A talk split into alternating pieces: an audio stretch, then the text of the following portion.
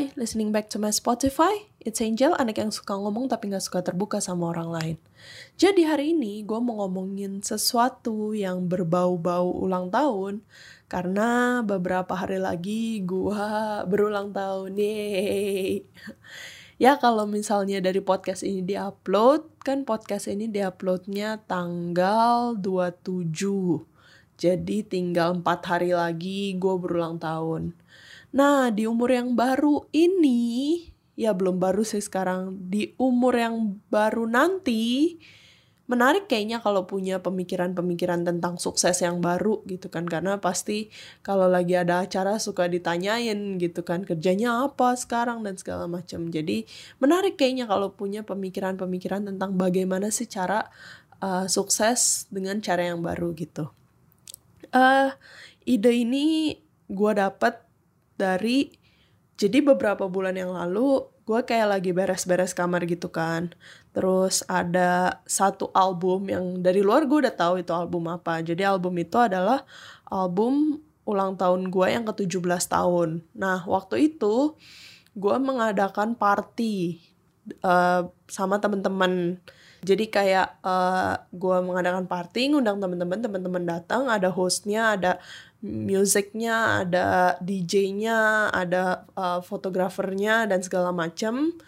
Dan um, gue baru inget tuh waktu gue buka-buka album itu bahwa waktu itu di tahun 2013 MC dari acara ulang tahun gue adalah Reza Arab sama Edozel.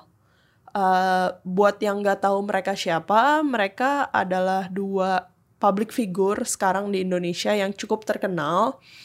Uh, Reza Arab itu yang bikin bikin dan nyanyi nggak tahu sih dia bagian apanya tapi dia adalah bagian dari Weird Genius yang kemarin lagunya cukup terkenal sampai internasional sampai seluruh dunia judulnya Lati dan ada lagu-lagu lainnya setelah itu dan sebelum itu Uh, sedangkan Edozel itu adalah seorang youtuber. Sekarang udah pensiun tapi dia dulu besar dari YouTube. Dia adalah seorang youtuber yang lebih ke komedi uh, tema-tema keluarga seperti itu.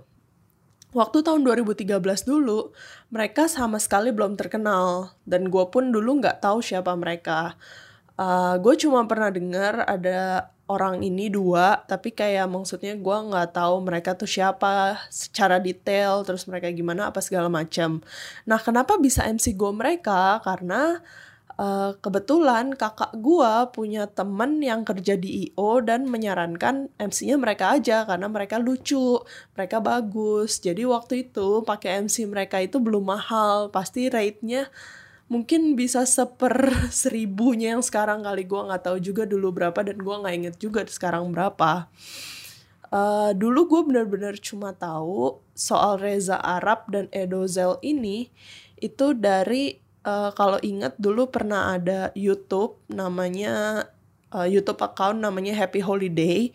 Terus uh, isinya tuh kayak beberapa orang nggak inget berapa orang. Salah duanya adalah Reza Arab dan Edozel ini.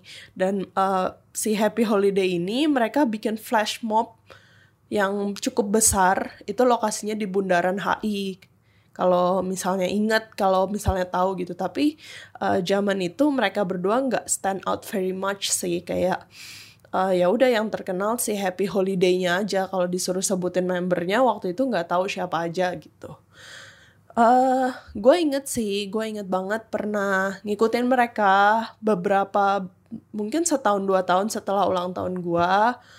Um, menarik sih, dulu kan di Happy Holiday mereka kayak main bareng gitu kan, kayak maksudnya uh, ibaratnya tuh kayak perangko sama perangko sama apa sih sama amplop ya, amplop sama perangko gitu loh. Jadi uh, ada yang satu, ada yang lain, ada yang lain, ada yang satu gitu kan tapi tiba-tiba mereka nggak main lagi gitu. Ada rumor mereka berantem atau apa. Gue nggak terlalu ngikutin sampai situ sih. Maksudnya gue tetap kayak admire sama mereka tapi gue nggak terlalu peduli ada rumor apa di baliknya.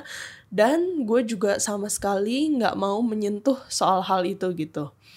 Pokoknya apa pun yang terjadi waktu itu, entah di tahun berapa, setelah tahun 2013 yang pasti, mereka pisah jalur nih ceritanya.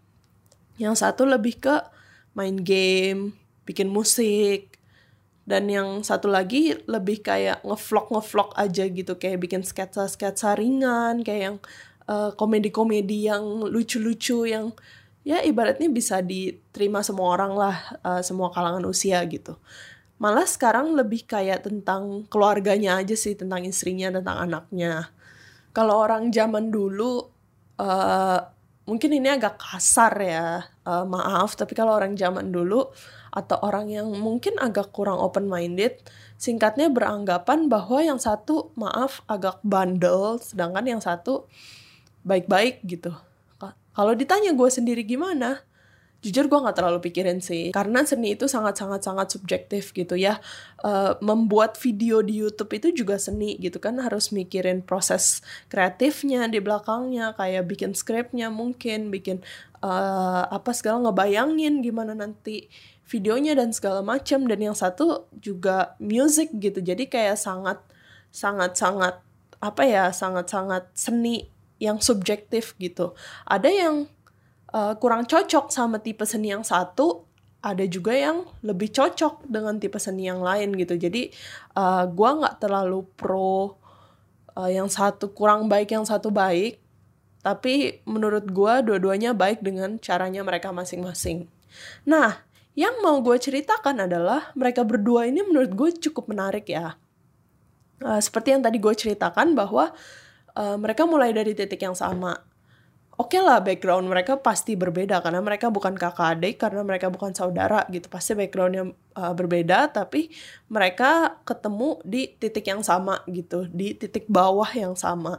Terus uh, mereka menempuh jalan yang berbeda gitu setelah itu kan. Dan akhirnya kita bisa lihat sekarang kalau mereka berdua bisa sukses dengan cara yang berbeda gitu. Lalu yang membuat gue jadi berpikir adalah loh jangan-jangan gue juga bisa sukses dengan cara gue sendiri. Jangan-jangan gue nggak harus ngikutin kebanyakan orang atau bahkan lebih parahnya lagi gue nggak perlu tuh ngikutin apa sekarang kemauan atau standar orang di sosial media gitu. Jangan-jangan cara sukses itu banyak gitu nggak cuma satu. Mungkin kayak terbiasa kali ya kayak orang Asia. Gue nggak tahu sih uh, orang Indonesia orang Asia uh, stereotipnya itu mengasumsikan sukses itu cuma bisa dicapai dengan cara kerja kantoran atau jadi dokter atau jadi lawyer. Kenapa gue bisa bilang ini? Karena uh, kalau misalnya gue cari stereotip orang Asia gitu pasti yang keluar banyak banget yang ngebahas soal ini gitu. Uh, which is not totally wrong gitu loh. Karena uh, ya masih banyak lah orang yang dipaksa buat uh, pokoknya sukses itu kerja kantoran gitu. Kemarin juga gue baru ngobrol sama temen gue soal ini. Jadi uh, 50-80% confirm lah soal ini. Uh, beberapa orang kayak merendahkan gitu loh beberapa pekerjaan. Kayak salah satunya ya pekerja seni gitu musician kayak artist kayak uh, artis tuh maksudnya uh, pekerja seni ya bukan bukan artis atau aktor gitu. Kayak begitu namanya kedengeran sampai kancah dunia sampai internasional sampai masuk billboard Hollywood baru kayak dibangga banggakan gitu. Oh kalau dia tuh dari Indonesia uh, dia tuh uh, hebat loh dia tuh dari negara gua dan apa segala macam gitu. Kalau enggak boro-boro terdengar gitu kan di Indonesia malah yang ada didebatin di Twitter soal kayak kepala rumah tangga kok gajinya gak tetap gitu-gitu ada aja gitu kalau buka Twitter yang debatin hal-hal yang sebenarnya nggak perlu didebatin gitu. Mungkin uh, hal-hal ini sih yang menurut gue banyak orang yang kurang mau untuk shine gitu di Indonesia. Uh, apa ya kayak lebih ke takut sih takut untuk jadi beda dengan orang di sekitarnya gitu. Akhirnya mereka jadi terbiasa kalau uh, mereka jadi terbiasa untuk tahu kalau jalan untuk sukses itu cuma satu.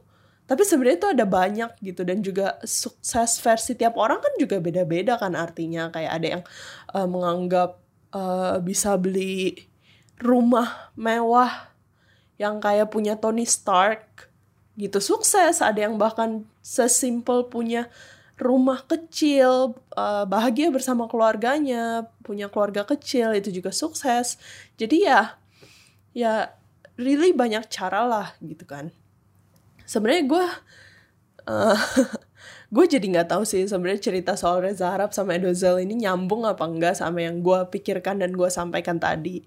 Tapi intinya gue kayak mau ngingetin aja sih kalau there are helicopter ways to success gitu. Ya seperti layaknya helikopter ya, helikopter kan di atas gitu kan, jadi bisa ngeliat banyak hal di bawahnya gitu. Uh, bisa ngeliat segala sesuatunya tuh dari berbagai macam sudut pandang gitu. Sama sih menurut gue kayak jalan menuju sukses itu juga juga banyak sudut pandangnya sih. Jadi uh, menurut gue seseorang itu bisa dibilang gagal kalau misalnya dia benar-benar sudah menyerah. Jadi selama dia belum menyerah, walaupun dia nggak berhasil, itu nggak berarti dia gagal. Jadi uh, terus terus aja berusaha dan Uh, oh iya terakhir uh, empat hari lagi kan gue ulang tahun sejak podcast ini diupload. Nah di hari ulang tahun gue tanggal 31 Mei 2022 jam 9 pagi gue akan publish tiga buah cerita pendek di waktu yang bersamaan.